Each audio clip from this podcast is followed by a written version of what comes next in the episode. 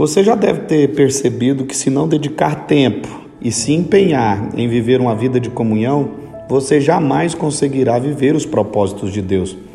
Isso porque você não conseguirá cumprir um grande mandamento, que é amar a Deus acima de todas as coisas e aos seus irmãos, especialmente os irmãos da fé, como a você mesmo. É pelo amor que nós somos restaurados.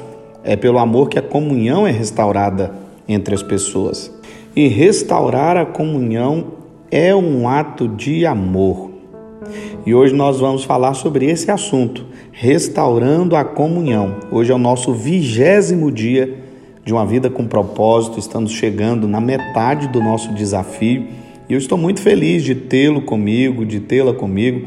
Tenho certeza que essa palavra vai falar ao seu coração de uma maneira muito poderosa, assim como falou ao meu porque todas as vezes que eu medito nesse livro, nesses capítulos, eu sou edificado pela palavra de Deus. E hoje nós vamos aprender juntos a como restaurar a comunhão. 2 Coríntios, capítulo 5, verso 18 diz que Deus nos deu o ministério de restaurar os relacionamentos. É para isso que nós estamos nessa terra, para restaurar relacionamentos, relacionamentos dos homens para com Deus e também os relacionamentos dos homens para com os homens.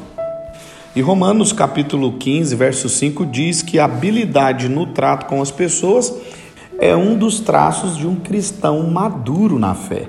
Se você é um cristão maduro na fé, você está preparado para solucionar conflitos e restaurar relacionamentos. Mas se você ainda não é um cristão maduro, fique tranquilo você está no caminho certo e o Senhor te ajudará. E tenha certeza, se você praticar à risca o áudio de hoje, com certeza você vai aprender a como reconciliar relacionamentos. Filipenses capítulo 12 fala algo sobrenatural. Diz o seguinte: se nós somos cristãos de verdade, nós temos que amar uns aos outros e temos que entrar em acordo temos que solucionar os nossos problemas e as nossas desavenças. A verdade é que existem pessoas que vivem fugindo. Eu não sei se você conhece alguém assim. Eles sempre fogem de resolver o problema. E outros tentam resolver com suas próprias mãos e acabam complicando mais ainda a situação. Portanto, como nós devemos solucionar os nossos problemas, os nossos conflitos? Porque tenha certeza de algo sempre teremos pensamentos diferentes. E é importante entender que pensamentos diferentes não podem gerar conflitos. Hoje nós vamos aprender a como lidar com isso da maneira de Deus e não da nossa maneira. E a primeira coisa que nós precisamos aprender, que você precisa aprender, é que você deve buscar em primeiro lugar a Deus. Portanto, se existe um conflito, busque em primeiro lugar a Deus. Não fique reclamando ou buscando saber, ah, mas o que, que ele falou, o que, que ela falou, o que, que aconteceu. Já viu aquele famoso colocar lenha na fogueira? Não é o momento de colocar lenha na fogueira. Quando o conflito aparece, a primeira coisa que você precisa fazer é buscar em Deus, é correr para os braços de Deus, porque senão o velho homem sempre vai falar mais alto nesses momentos. Então utilize a oração. Abre o seu coração para Deus. Conte tudo para Ele e busque no Senhor o primeiro passo. Deus, o que eu devo fazer? E lembre-se de quem você é. Você é um homem de Deus, você é uma mulher de Deus. E sendo um homem de Deus, uma mulher de Deus, você precisa agir como tal. E a verdade é que a maior parte dos conflitos, as suas raízes estão em necessidades não satisfeitas. Muitas pessoas estão buscando satisfazer suas necessidades confiando em homens. Todas as vezes que nós buscamos satisfazer as nossas necessidades, confiando em homens, nós atrairemos maldição. Jeremias capítulo 17 fala sobre isso. Diz que maldito é o homem que confia no homem e coloca a sua esperança no próprio homem. Quando você se decepciona ou fica mal com alguém, muitas vezes não é nem o que a pessoa fez, mas a expectativa que você criou sobre essa pessoa e ela acabou não correspondendo à sua expectativa. E nesse momento é importante se lembrar que foi você quem criou essa expectativa. e você que está decepcionado com algo que você mesmo criou. O fato é que as pessoas vão falhar. Compreenda isso, entenda isso. Elas vão falhar, assim como você também vai falhar.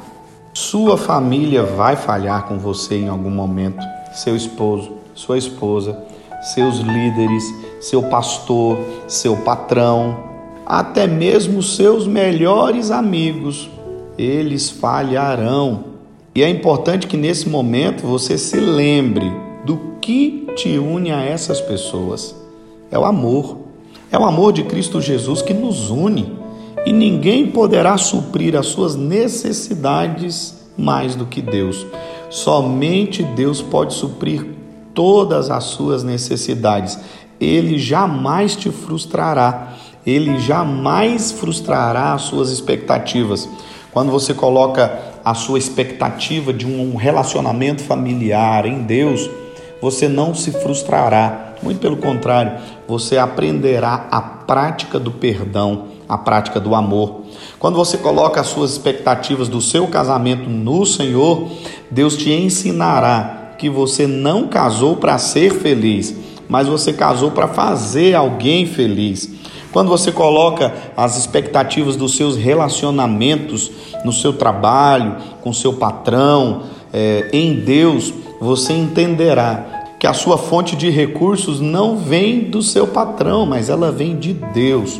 E aí então você poderá solucionar os conflitos que você vive. Quando você coloca Deus no centro dos relacionamentos de amizades que você tem, você aprenderá a amar os seus irmãos, os seus amigos, de uma maneira diferente, com uma ótica diferente, sabendo que eles são falhos, assim como você também é falho, sabendo que eles em algum momento vão pisar na bola, mas nesse momento em que eles pisarem na bola, você será um amigo verdadeiro.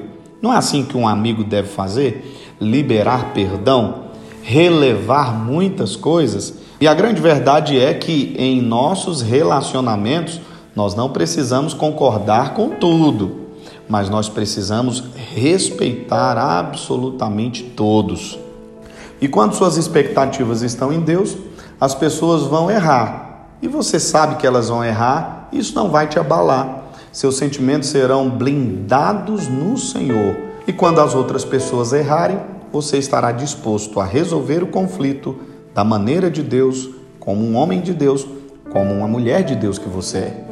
Entenda que a sua fonte de alegria, de felicidade, não está nas pessoas, mas ela está em Deus. Estou dizendo isso porque muitas pessoas, ao invés de confiarem em Deus, essas pessoas depositam toda a sua confiança nas pessoas. E quando essas pessoas erram, elas ficam furiosas, com muita raiva, com muito rancor.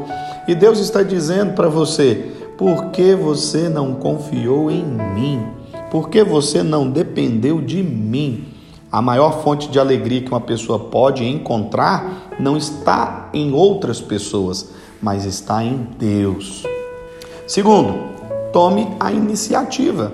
Dê o primeiro passo para solucionar conflitos. Existem pessoas que vivem conflitos anos e anos por não dar o primeiro passo. Uma fica de um lado falando, eu só vou resolver se ele vir até mim. A outra pessoa fica do outro lado dizendo a mesma coisa. Entenda que o homem de Deus e a mulher de Deus tem que dar o primeiro passo. Fazendo isso, você estará agradando a Deus. E existem algumas pessoas que dizem assim: ah, eu não vou procurar ele, eu não vou procurar ela, não, porque senão vai ficar parecendo que eu estou errado na história. Entenda algo, meu irmão: se existe um conflito, você já errou. O conflito não deveria nem ter existido. Se o conflito aconteceu, e você não conseguiu solucioná-lo no momento do conflito, você já errou. Então dê o primeiro passo para solucionar o conflito. Não vai ficar adiantando nada ficar no seu canto, murmurando, reclamando, chorando. Isso não vai solucionar absolutamente nada. Portanto, entenda isso. Dê o primeiro passo para solucionar o conflito. Deus se agrada disso. Deus te abençoará se você dá o primeiro passo. Isso é uma demonstração de maturidade espiritual. Terceiro, demonstre compaixão pela vida dos outros. Existem pessoas que são arrogantes, não sabem ouvir, sempre estão certas. E elas até procuram resolver o problema, mas elas são arrogantes, sempre estão certas. Não importa o que o outro pensa, eu estou correto, sou o dono da razão. Quando você faz isso, você não está demonstrando compaixão e nem amor. Você só está demonstrando que você é uma pessoa arrogante, impetulante e que não sabe ouvir as outras pessoas. Demonstre que você se importa com elas. Demonstre que você se importa de estar em um conflito e desse conflito não estar sendo solucionado. Utilize o ouvir e pare de falar.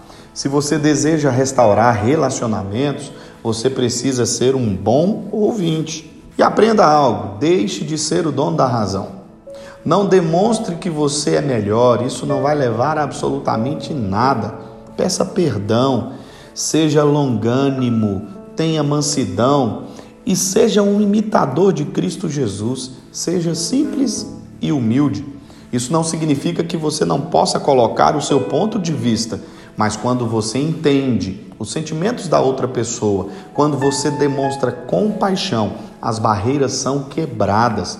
É o mesmo que você começar o diálogo no momento de solucionar aquele problema e dizer: Me perdoa, eu falhei com você. Isso quebra todas as estruturas do inimigo.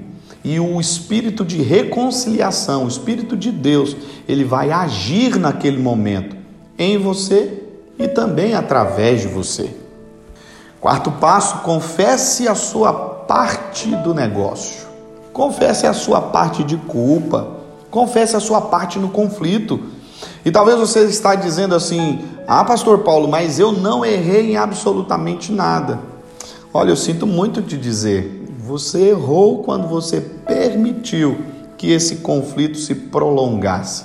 Quando você pré-julgou, ou até mesmo quando você exerceu o julgamento, quando você se colocou no lugar de Deus.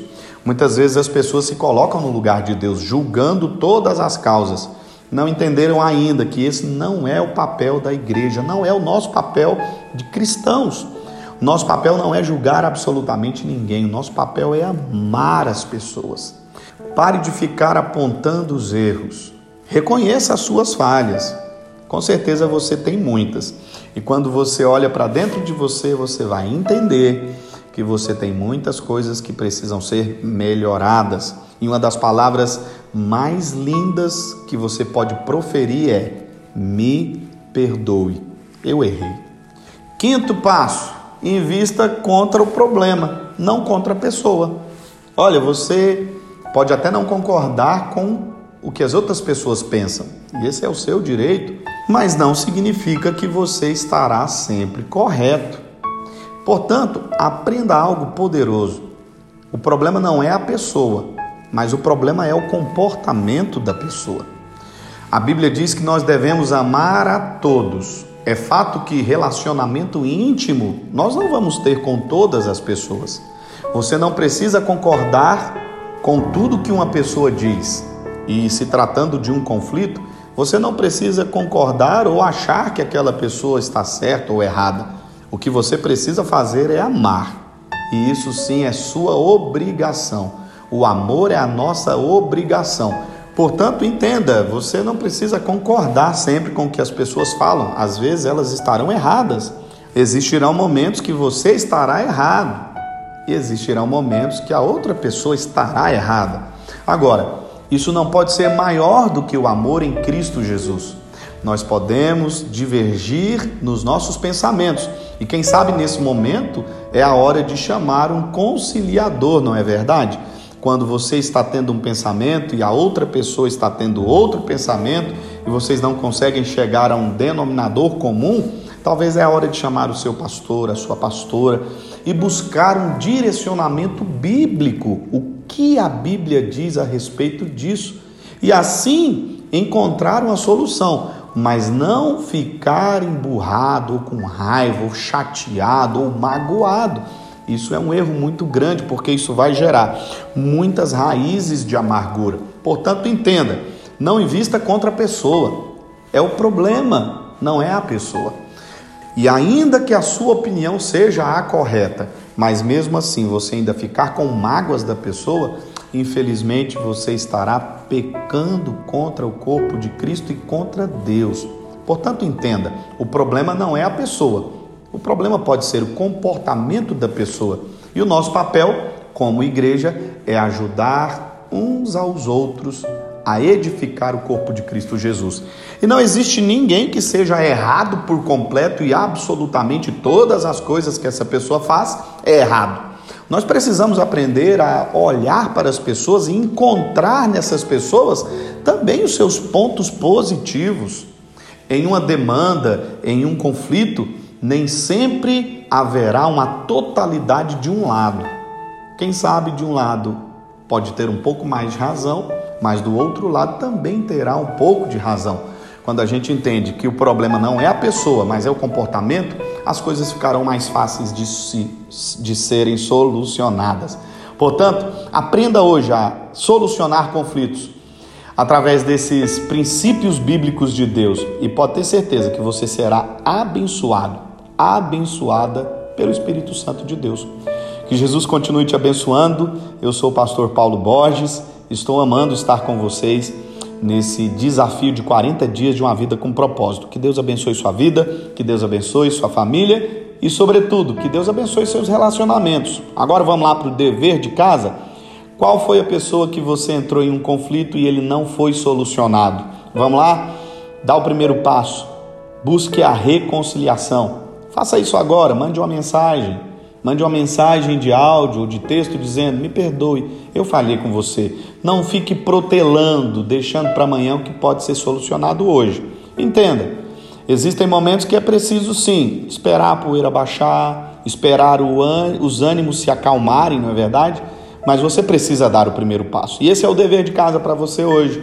Se existe algum conflito insolucionado, agora é a hora de solucioná-lo à luz da palavra de Deus. Que Jesus te abençoe. Nos vemos no próximo áudio, se Deus quiser.